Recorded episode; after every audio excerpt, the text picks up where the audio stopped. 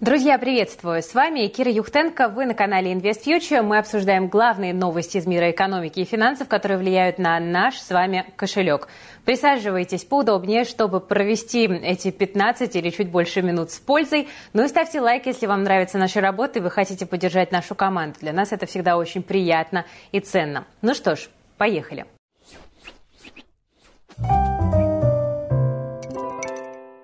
Ну, друзья, выбора нет. Придется начинать с главной экономической новости дня, которая, впрочем, какой-то особой неожиданностью не стала. 15 августа, уже завтра, ЦБ проведет внеочередное заседание.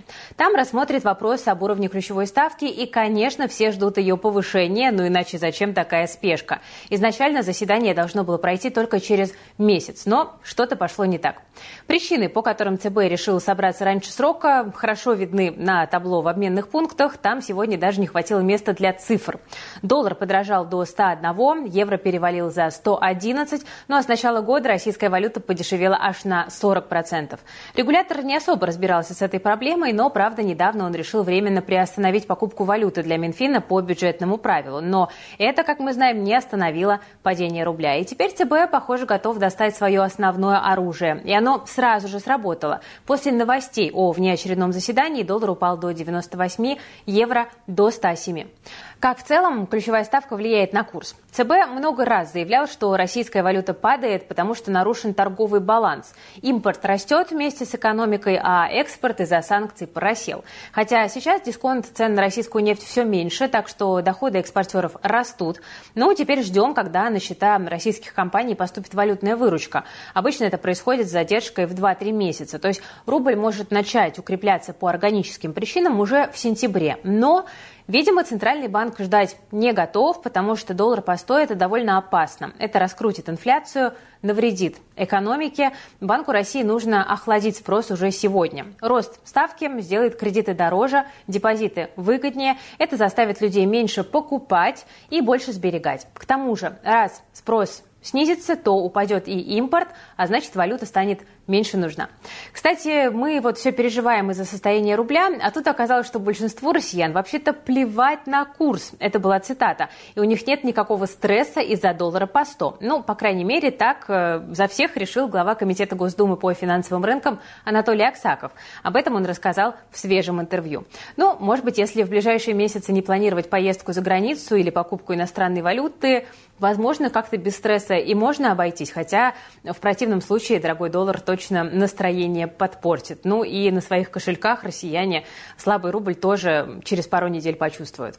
Аналитики считают, что рублю пора укрепляться. Например, в Сбер CIB прогнозируют, что мы увидим доллар по 95 уже к концу августа из-за налогового периода. Эксперты Государственного университета управления, в свою очередь, ставят на 90-95 рублей за доллар в третьем квартале. Ну, похоже, к тому и идет. В любом случае, за решением ЦБ во вторник, вероятно, будут следить все, в том числе и те, кто привык хранить капитал в бетоне. Все-таки ожидаемое повышение ставки неименуемо повысит и стоимость ипотеки, хотя банки и так только что подняли свои ставки по жилищным кредитам, но это не предел. Даже, несмотря на это, ипотека все еще способ сэкономить на квартире для себя, для ребенка. Ну и, собственно, зачастую это неизбежность. Ну и, кроме того, ипотека – это возможность взять объект под инвестиции без каких-то миллионных вложений. Ну и к тому же слабый рубль сейчас разгоняет инфляцию, стоимость жилья растет, а реальная стоимость кредита, наоборот, падает. Тем более, что на рынке пока достаточно выгодных государственных программ. Это хороший шанс для тех, кто стремится вот как раз-таки заскочить сейчас в последний вагон, пока ставки еще слишком не выросли.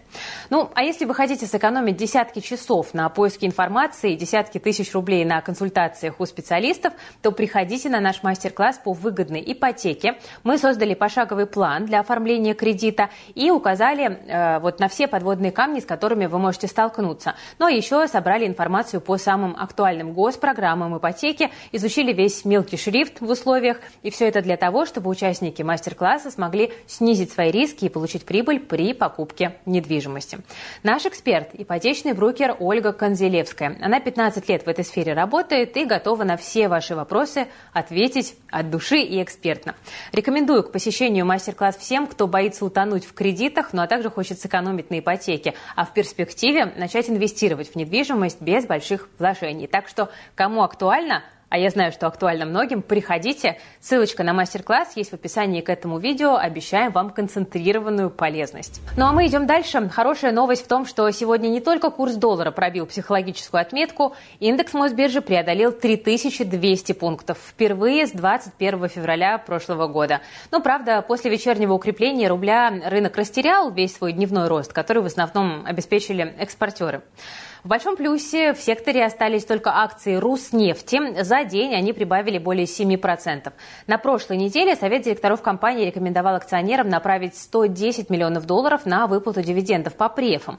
При этом дивы по обычным акциям пока что решили не выплачивать. Я хочу отметить, что несмотря на бурный рост индекса Мосбиржи, долларовый индекс РТС все еще на дне и в начале августа, наоборот, перешел к снижению. Ну, то есть, по факту, рынок сейчас отыгрывает профит экспортеров, который вырос из-за слабого рубля. И когда он начнет укрепляться, а мы все на это очень-очень сильно надеемся, то рост Мосбиржи, ну, как минимум, скорее всего, замедлится. Это абсолютно логичная корреляция. Кстати, новости о будущих дивидендах сегодня помогли и акциям Черкизова. Утром они выросли аж на 40%, но, правда, к концу дня рост сократился вдвое.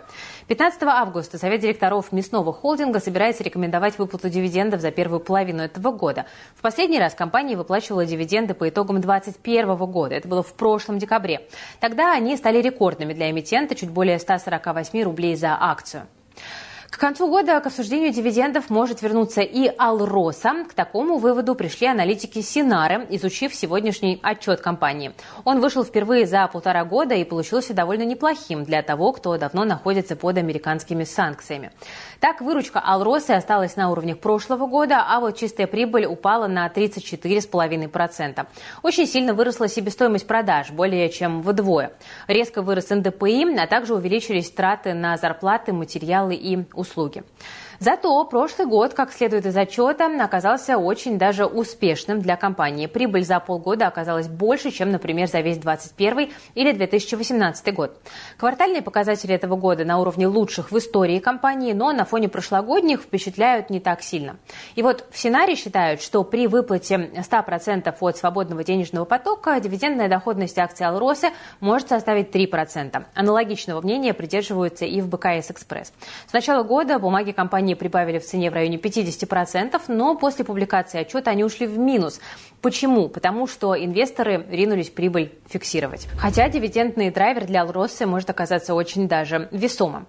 Кстати, о хорошей доходности. Перейдем к одному из наших любимых инструментов – облигациям. Тем более, что в ближайшие дни мы ожидаем на рынке много интересных размещений. Например, у «Газпромбанка», новых технологий, Креал Энергостроя, Автодора, там, Энергоники, Веба, Озона. Это все ждет нас на этой неделе.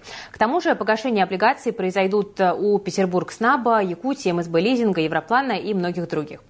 Вообще, после новостей про облигации нас часто просят дать какую-то конкретику. Да? Вот какие бумаги сейчас покупать, от каких отказаться. Конечно, мы можем поделиться мнением наших аналитиков, но вряд ли этот разовый успех научит вас самостоятельно с облигациями работать. И при этом постоянно обращаться к проверенным аналитикам – это довольно накладно. А следовать сигналам из какого-нибудь там, знаете, непонятного телеграм-канала – это просто опасно для ваших кошельков. Поэтому, друзья, лично я, как и вся наша команда, считаем, что лучше один раз дать человеку удочку и научить научить рыбачить, чем один раз накормить голодного готовым решением. Именно поэтому мы вот тут недавно актуализировали программу и открыли новый набор студентов на курс «Как заработать на облигациях». Он у нас находится в подписке и в плюс. Это один из самых масштабных наших курсов. За полтора года мы обучили более 10 тысяч студентов работе с облигациями. Программа имеет два основных акцента. Первый, мы хотим сформировать у вас вот такой по-настоящему прочный фундамент знаний. И второй, э, мы даем стратегии работы с облигациями, стратегии заработка, которые будут актуальны в том числе и в нынешние времена. Такой подход к обучению позволяет уйти от какого-то хаотичного выбора бумаг в портфель и прийти к тому, чтобы начать мыслить стратегически, просчитывая как свой доход, так и свои риски наперед.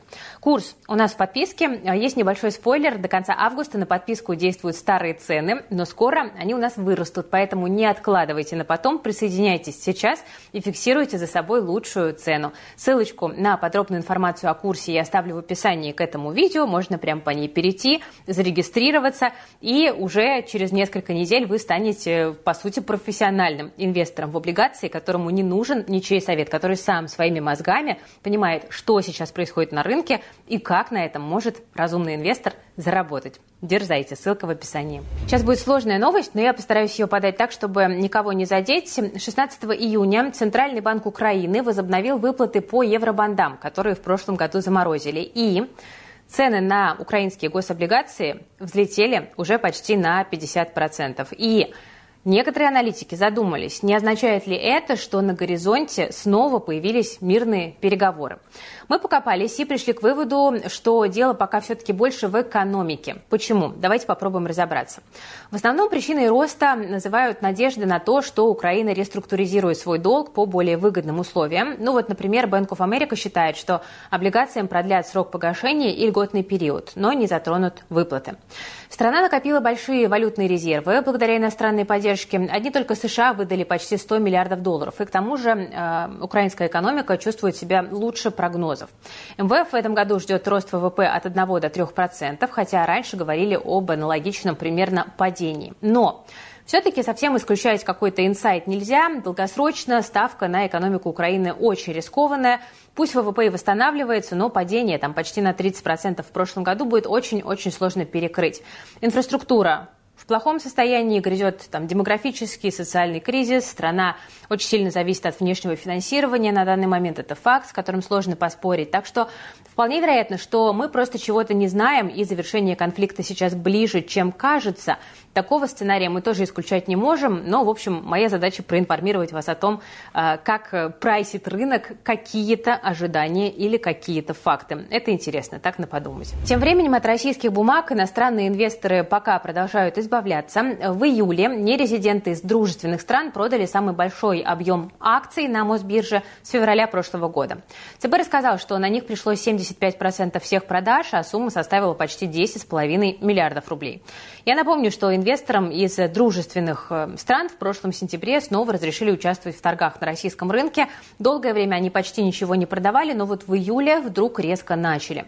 Судя по всему, дело в стремительном подорожании российских бумаг, ну, правда, в рублях, но тем не менее.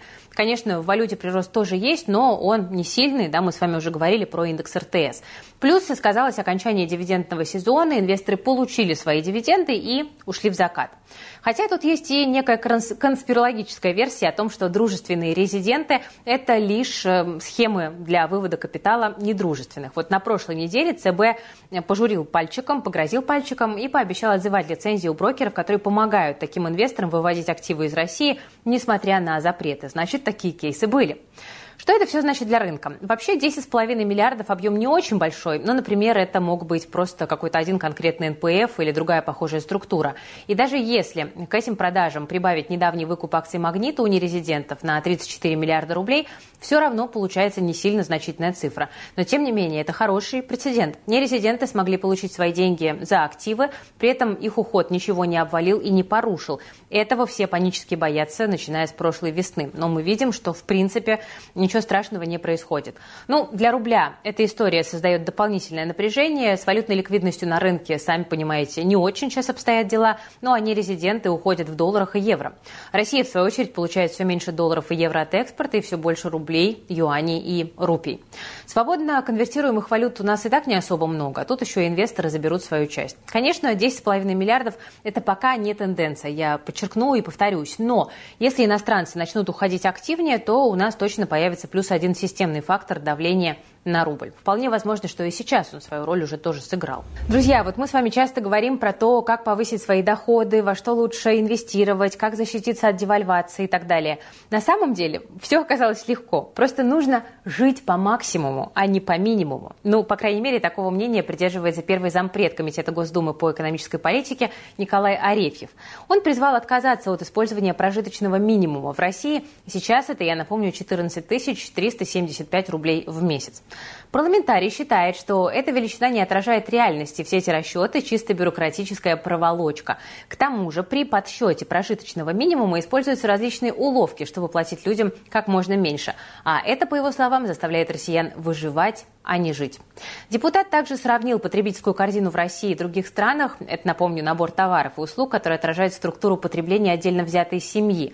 И вот у нас потребительская корзина в 4 раза меньше, чем в Великобритании, и в 8 раз меньше, чем в США.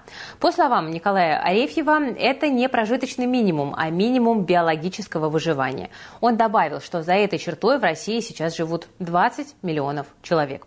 Ну что ж, мне сразу приходит на ум строчка из прекрасной советской песни э, «Остров невезения». Вроде не бездельники и могли бы жить, им бы понедельники взять и отменить. То есть по логике наших депутатов, если взять и отменить подсчет прожиточного минимума, то жизнь миллионов россиян сразу же стремительно улучшится. И потребительская корзина тут же станет богатой и разнообразной, и вообще заживем так заживем. Но в одном с Николаем Арефьевым точно можно согласиться, просянуть на прожиточный минимум в России становится все сложнее. Цены на некоторые товары в стране растут двузначными темпами, и это становится трендом. Ну вот, например, инфляция сильно задела любимую закуску у многих из нас. Это бутерброды со шпротами. Консервы и другая рыбная продукция могут подорожать до 20%. Это прогноз от экономистов из Плехановского университета. А в чем причина? Причина в запрете на импорт рыбы и морепродуктов из недружественных стран, которые ввели в конце июля. Латвийские шпроты – одни из самых популярных в России, и теперь они могут исчезнуть с прилавков. При этом собственное производство рыбных консервов, по данным Росстата, у нас сократилось на 9%. Это тоже, естественно, подталкивает цены наверх. Кроме того, на 12% может подорожать и майонез, неотъемлемая составляющая бутербродов со шпротами, хотя я с майонезом их не ем, но знаю, что многие любят. Коммерсант пишет, что производители вынуждены повышать цены на соус из-за роста его себестоимости. Подсолнечное масло, яйца, упаковка тоже дорожают. Есть и продукты, которые дорожают по совершенно независящим от нас причинам. Ну, например, цена на рис может поставить новый исторический рекорд. Об этом сообщает американский телеканал CNBC. Всему виной тайфун в Китае, из-за которого затопило основные сельскохозяйственные регионы страны. Ранее стоимость риса в мире начала расти на фоне запрета на его вывоз из Индии, а страна обеспечивала около 40% мирового экспорта риса. Кстати, инфляция еще может приобретать различные формы. Например, есть такое понятие, как шрингфляция. Это когда цена на продукт не меняется, но самого продукта за эти же деньги становится меньше. Ну, то есть вот девяток яиц вместо привычного десятка и там 900 миллилитров молока вместо целого литра. Знакомая история. И вот эту порочную практику в России хотели побороть, но, похоже, пока не выйдет. В июне в Госдуму внесли так называемый законопроект о честной цене. Он обязывает магазины указывать стоимость товара за целую единицу, за 1 килограмм или за 1 литр. Но Минпромторг раскритиковал предложение. Там заявили, что это может привести к новому повышению цен. Мол, ритейлу придется пересчитывать объем и вес товаров. Из-за этого подорожает выкладка и подготовка ценников.